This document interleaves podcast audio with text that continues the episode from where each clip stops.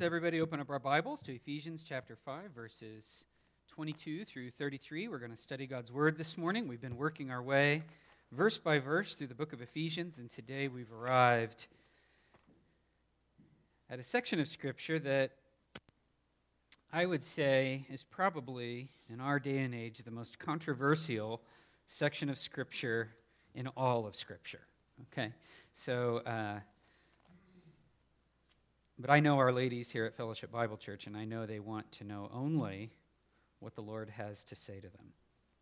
So that gives me great courage to teach exactly what the Lord says, because I know that's what they want.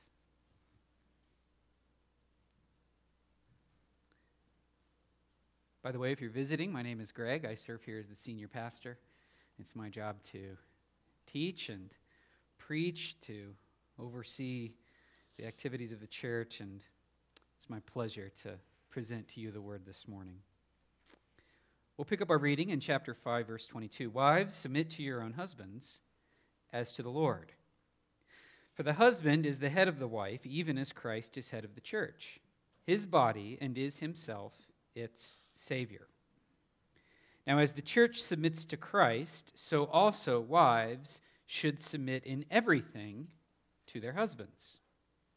Husbands, love your wives, as Christ loved the church and gave himself up for her, so that he might sanctify her, having cleansed her by the washing of water with the word, so that he might present the church to himself in splendor, without spot or wrinkle or any such thing, that she might be holy and without blemish. In the same way, husbands should love their wives as their own bodies. He who loves his wife loves himself. For no one has ever hated his own flesh, but nourishes and cherishes it, just as Christ does the church, because we are members of his body. Therefore, a man shall leave his father and mother and hold fast to his wife, and the two shall become one flesh. This mystery is profound, and I am saying that it refers to Christ and the church. However, let each one of you love his wife as himself and let the wife see that she respects her husband. From this passage, I'd like to preach to you a sermon entitled Wives and Gospel Admiration. Wives and Gospel Admiration.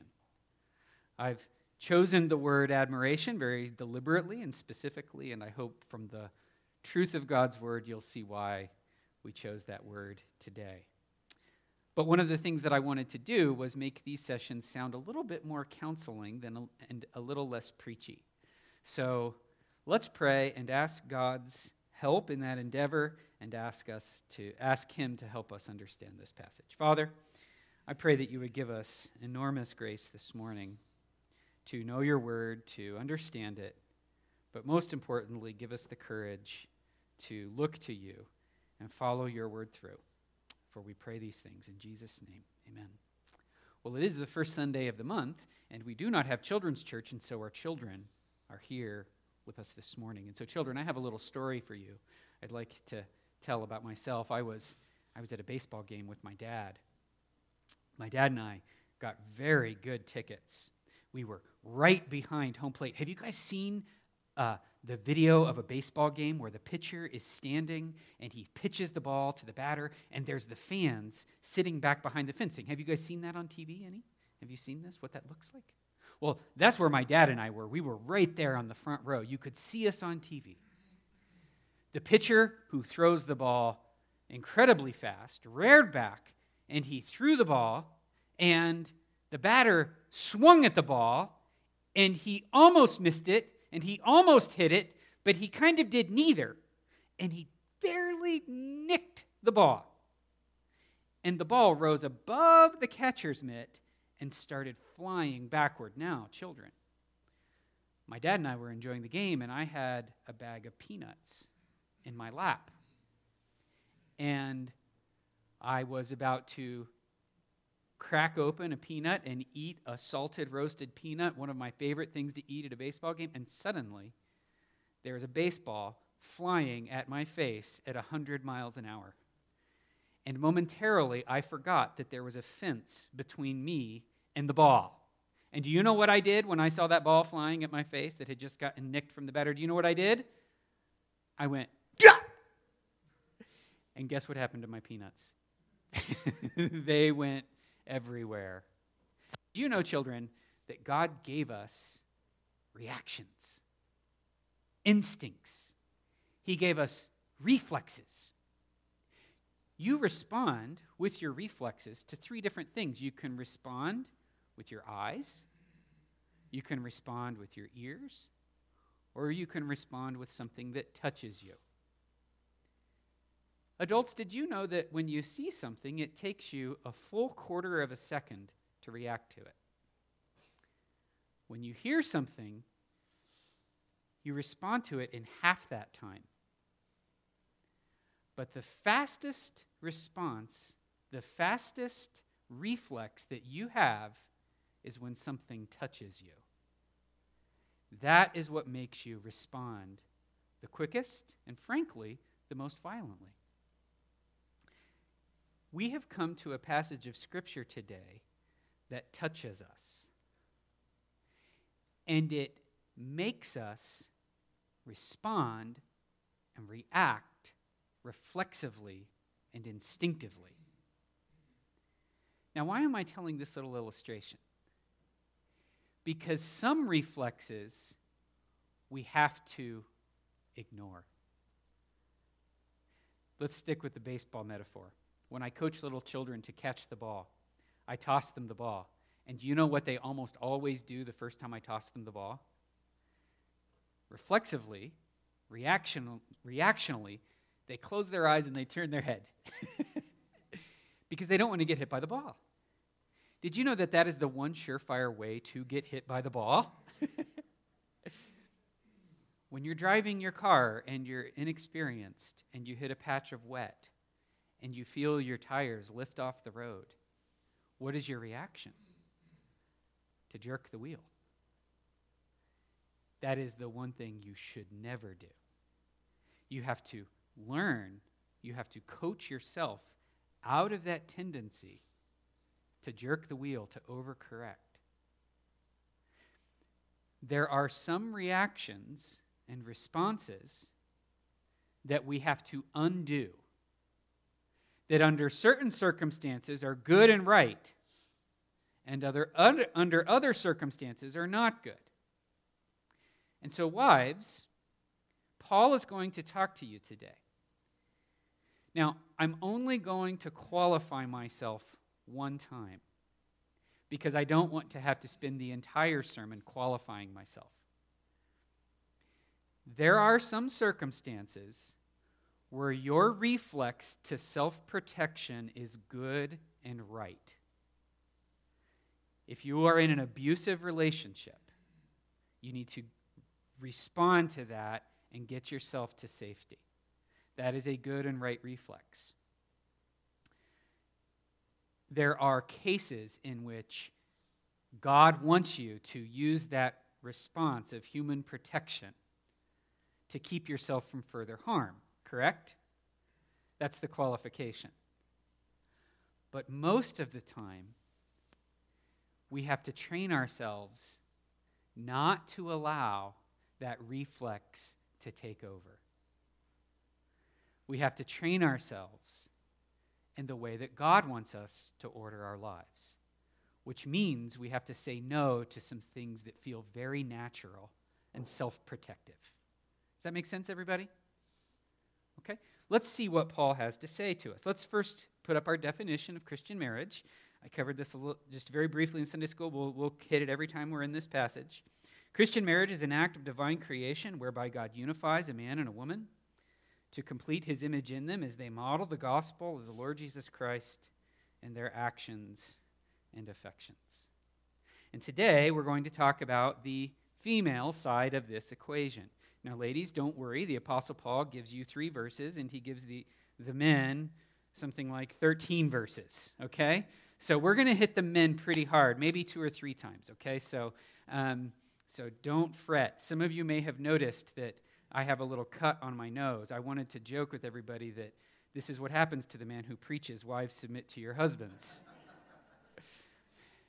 but alas, I was spinning a stick above my head and dropped it, and it hit my nose.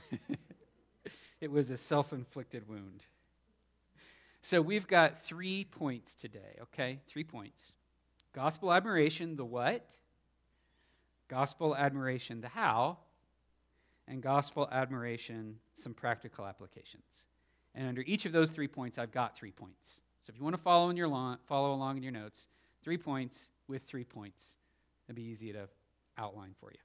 So, what is Paul asking of you? Let's just go to the verse. Paul says, Wives, submit to your own husbands as to the Lord, for the husband is the head of the wife, even as Christ is head of the church, and is his body. Let's say, number one, that Paul is asking that wives relate to their husbands in a spirit filled, submissive manner. Paul is asking that wives relate to their husbands in a spirit filled, submissive manner. Now, where do we get that from this passage? I'd like to point something out to you. Everybody, look at verse 22. It says, Wives, in our ESV, submit to your husbands.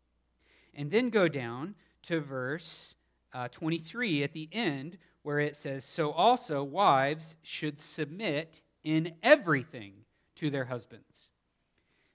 Those two words, submit, you may want to circle because they are not there in Greek. Okay? They're not there. It simply says, wives, to your own husbands. And then later, wives, to your own husbands in everything. Now, does this mean, ladies, that you're off the hook and don't have to submit? My wife just nodded her head yes. No, okay? For, in chapter 5, verse 21, Paul has just got done saying, submitting to one another out of reverence for Christ. So he's saying, look, you're going to have to submit to each other, and as a chief application of that, I'm going to talk to the ladies now. Paul also in Colossians 3:18 specifies. He says, "Wives, submit to your husbands." And then Peter says the same thing in 1 Peter chapter 3 verse 1. He says, "Wives, submit to your husbands." Okay? This is what Paul is asking. But I want you to know number 2 that Paul is softening the command greatly by leaving off those commands.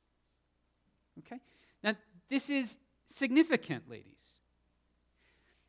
It's easy for you to think, well, that's great for the man to say, but consider how gently Paul is actually saying it right here. He has a bigger point to make. He's saying there's something very important about your relationship to your husband. In fact, I think the reason the Apostle Paul leaves off the word submit and he says, Wives, to your husbands in all things, or wives, to your own husbands. I think he's saying that because he actually wants to broaden it out and make it more expansive than the word even submit would imply. In other words, he wants an attitude, a pervasive attitude, that runs from your actions and your affections, the way you think about your husband, the way you interact with your husband, to be full orbed in everything you say and everything you do. You can imagine a scenario where, with a rotten attitude, you say, Well, I submitted and did what he asked. no, no. This is not what Paul has in mind. He is saying, from soup to nuts, affections to actions, to your husband a certain way. To your husband a certain way. And that way, as we discovered last week, is to the Lord. It's specifically as the Lord interacts with his church. And what is the chief way that the church interacts with her Lord? Well, it's gratitude and love and admiration, thankfulness, graciousness. there's every expectation that the Lord is going to do us good. And therefore, we can come into the Lord's presence with full hearts, expecting only good. And this is how the Lord wants our ladies to condition their hearts away from that reaction of self preservation and into this heart of embracing. Paul, let's flip a page in our Bibles and go to verse 33, ladies, because Paul is going to clarify what he means by wives to your own husbands. Okay? He says in verse 33 However, let each one of you love his wife as himself, that's to the men, and let the wife see that she respects her husband.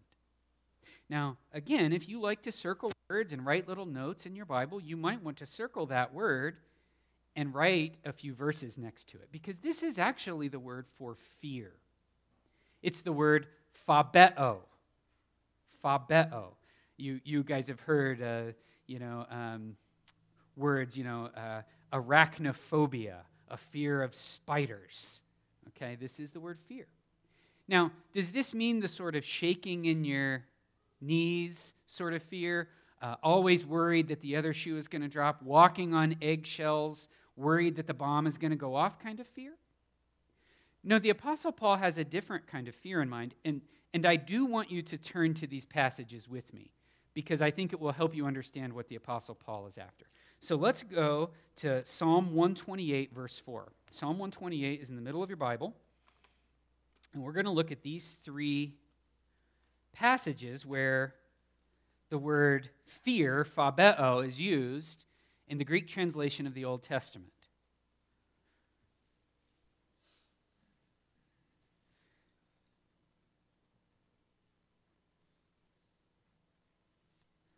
He's saying right here, he says in verse 3 Your wife will be like a fruitful vine within your house, your children will be like olive shoots around your table. Behold, thus shall the man be blessed who fears the Lord. The first thing I want you to notice from this passage is that there is blessing and admiring and respecting and maintaining a reverential awe for the Lord. Blessed is everyone who fears the Lord, who walks in his ways, verse 1. And what comes from that walking in the Lord's way, respecting him, admiring him, having an awe of him? Blessing comes from it.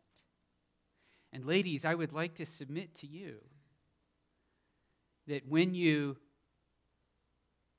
embody this admiration, this deep and abiding respect for your husband, if he is a Christian, it will stir in him a heart to bless and not to take advantage. Because God is in him, and this is how God works. Let's turn to another passage Psalm 145, verse 19.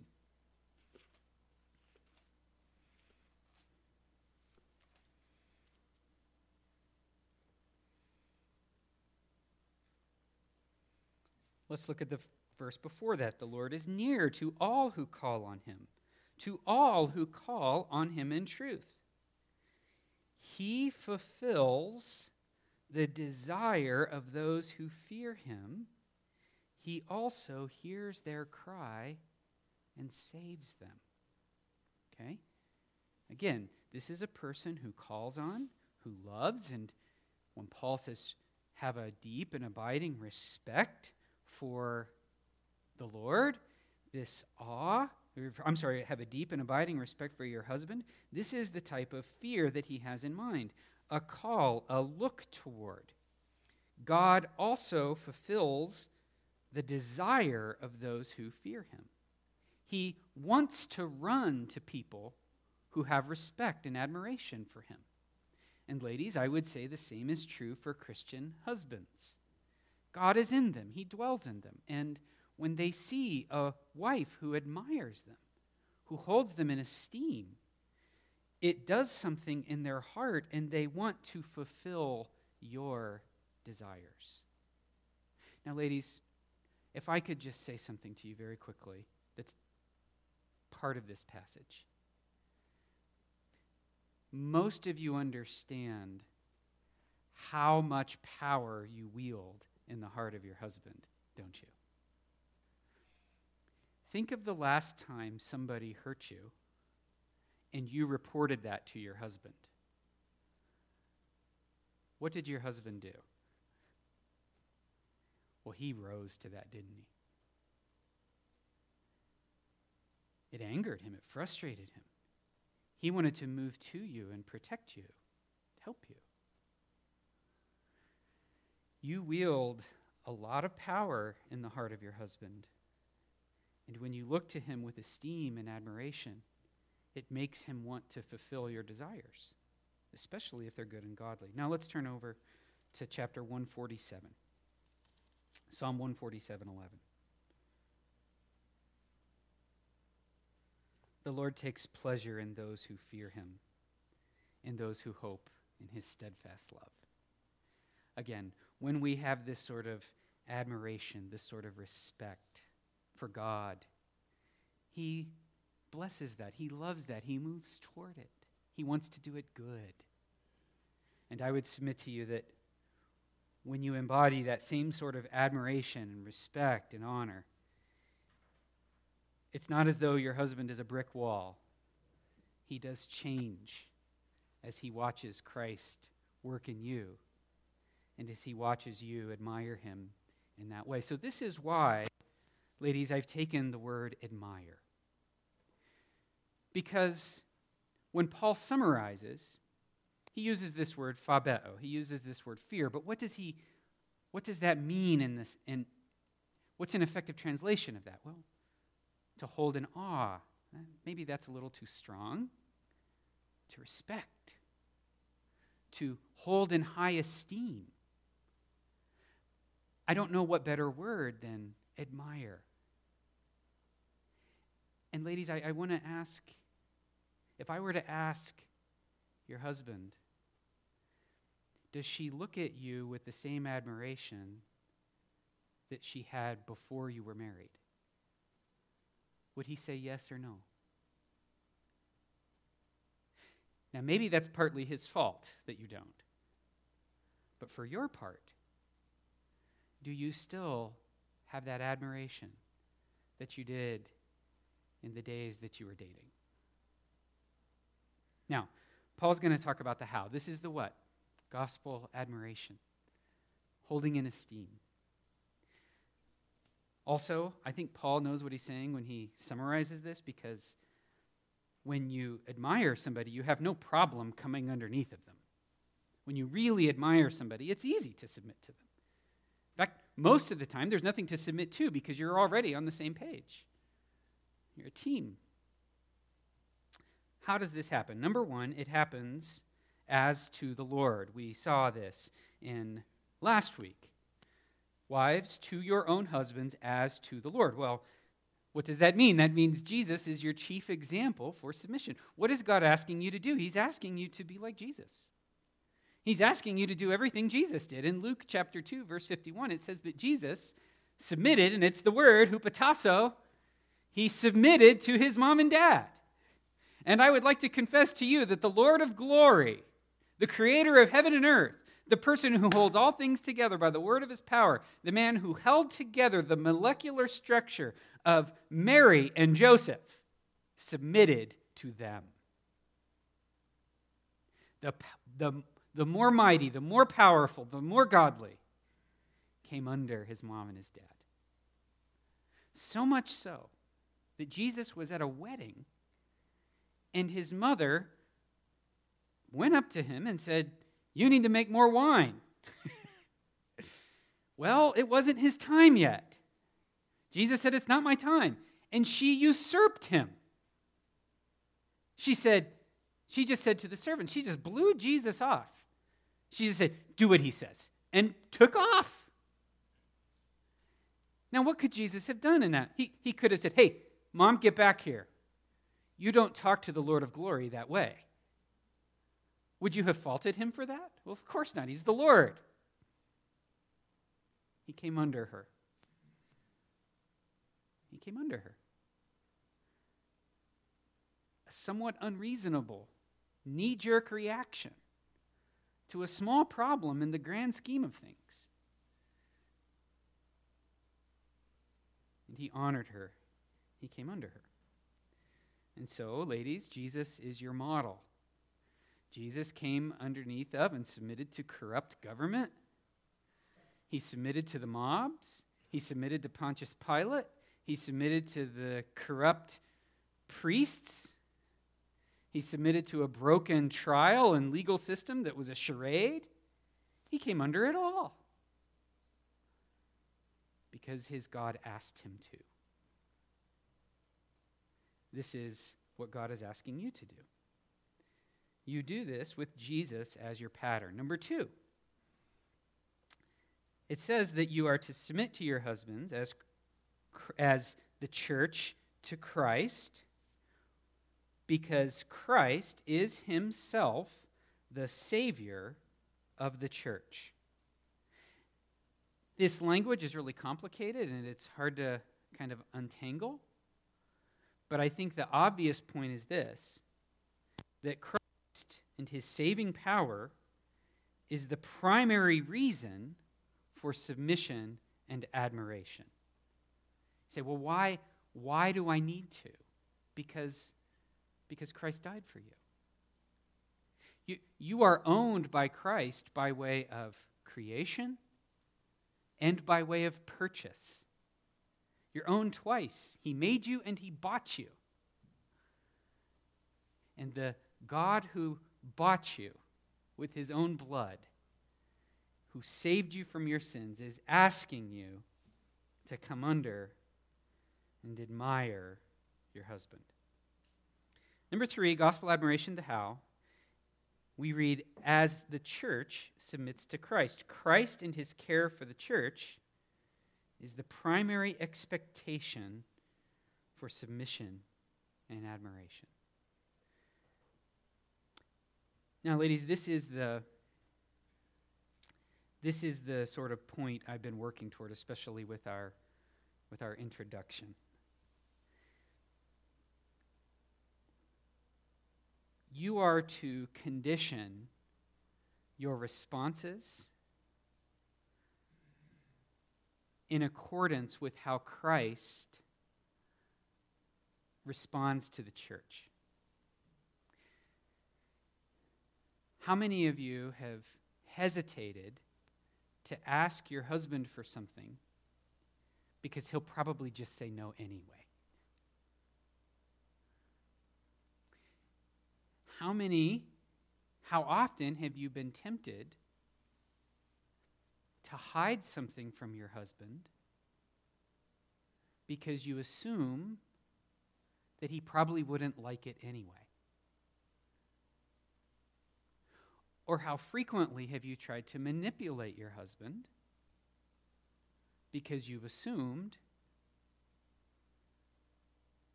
the worst of your husband?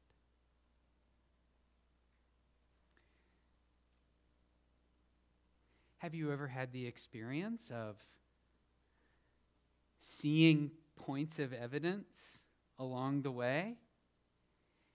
And as you put your investigator hat on and pile up all the evidence, you conclude that your husband had bad intentions. And you get angry because surely your husband was up to no good. But then the next day comes around, and you find out that your husband was keeping something from you. It's a special dinner, or a birthday surprise, or something that was actually to your good. And once you saw it from his perspective, you realized that the whole thing had been suspicion and fear and a sinful tendency to respond and protect ourselves rather than expecting and assuming the best. I won't ask anybody to raise their hands, but I'm sure we've all been there a time or two. What God wants from our marriages is for the husbands to have such a track record of love and grace and mercy that the wife can begin to expect her husband will be postured to her just as Christ is postured to the church, where every request is yes and amen. And even when Christ doesn't give us exactly what we want, in the end, it was always for our best. And so our husbands say, You know, I really don't think we should go that direction. Our wives say, Well, I see that. I see your perspective, and I'm with you. Because there's every expectation that your husband has your best interest at heart, not assuming that he has his best interest at heart. He has a track record of love and self denial. That's God's pattern for this. Okay? Now, let's have some practical considerations. Some practical considerations. Ladies, number one, wives must be actively involved in the church to model Christ and the church. Okay? You can't model Christ in the church if you're not actively involved in a church. Okay? Now, ladies, I want to be very clear about this. One of the greatest insurance policies that you have in life is active involvement in a local church. It provides accountability should sin take place. It provides support should there be sin taking place. And if you remove yourself from an active participation in the local church, you have just taken yourself out of that umbrella of protection. Now, there's a lie that you will tell yourself. You'll say, the only way I can keep my husband, or the only way I can keep my children, is to follow them out of the church to get close to them. And I want you to know that never, ever works. Because this person just keeps moving the goal line backward. You've, you've now put yourself in a very vulnerable position. And remember, the number one goal of your marriage is to picture Christ in the church. And you can't picture Christ in the church if you're not actively a part of a church. The, the protection it brings and the picture it offers should constantly keep you wanting to stay in and close to a body of believers. Even if your husband stops going, you get there. Even if your children stop going, you get there. Your number one love is the Lord. And for you to fulfill your role, you have to be actively involved in it. Number two, the test of gospel admiration occurs most often in a wife's expectations rather than in her responses. Okay, let me say that again. That's a little complicated, and I'm going to give an example that I think you'll see.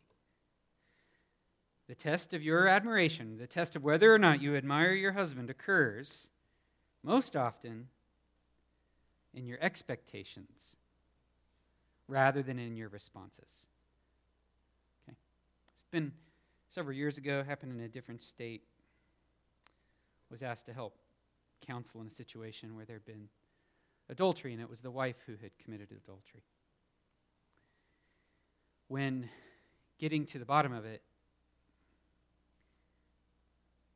It took us a while, but in the end, the wife said the following She said, Look, I had convinced myself that my husband was either having an affair or was going to have an affair. And so I decided that since that, that, that little lie got in there, and she began grinding on that, And it became essentially a fact in her mind. And so, when another man came along and gave her attention, she thought, well, may as well, because my husband has already been unfaithful or will be. Now, her husband had been very faithful to her. He had not violated his command. Now, was he perfect? Well, by no means. By no means. But when he had an opportunity to speak, he was saying, I saw my wife going away from me, and in my efforts to move toward her and bring her back, I know I was just pushing her farther away. And that was because she expected him to do her wrong rather than expecting him to do her right. And so, ladies, I would just implore you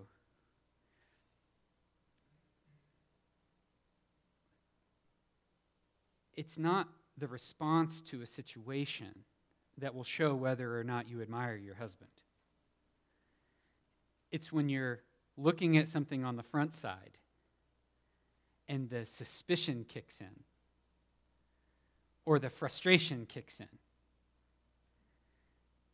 That's when your, the admiration of your husband will be tested. Okay? Number three wives should admire their husbands to the measure of Christ's request, not to the measure of their husbands. Ladies, I have a question for you. Okay? You can just answer this really bluntly and loudly. Okay? Ready? Do I deserve Danielle's admiration? Somebody? Rhonda's shaking her head vigorously. No. Okay? No. I don't deserve Danielle's admiration. Does Danielle get to keep a little calculator of all the good things Greg does during the day? And if he hits the requisite number of honorable things, then she'll honor me. No, because what she's doing, if she does that, is she's setting up a, game that she always wins, right? Christ isn't saying, admire your husband to the degree of his admirability, which in my case I know would be low. He's saying, admire your husbands to the measure that you admire Christ. And that's a lofty goal, isn't it? Well, husbands, love your wives as much as Christ loved the church. He hung naked on a cross and died for her and endured scoffing and shame, and dishonor beyond imagine he sacrificed his standing in heaven to become a man because he loved us. So husbands, I think I think we have the greater responsibility. But wives, remember, you're not keeping track of your husband's behavior and honoring him accordingly.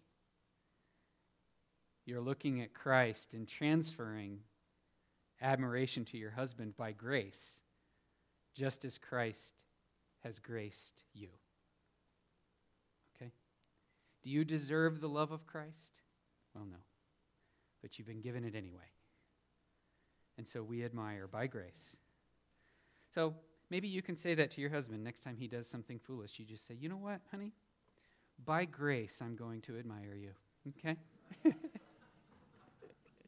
Actually, please don't say that. Um, just admire him. I'll close with this thought. I, I hadn't. I, I was. Um,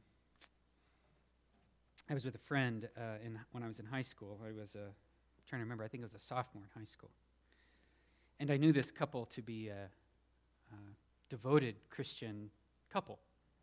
Their son was my friend. We played together on the baseball team, and um, her husband was an idiosyncratic man, he had quirks. He was a construction worker. He was wider than he was tall, okay?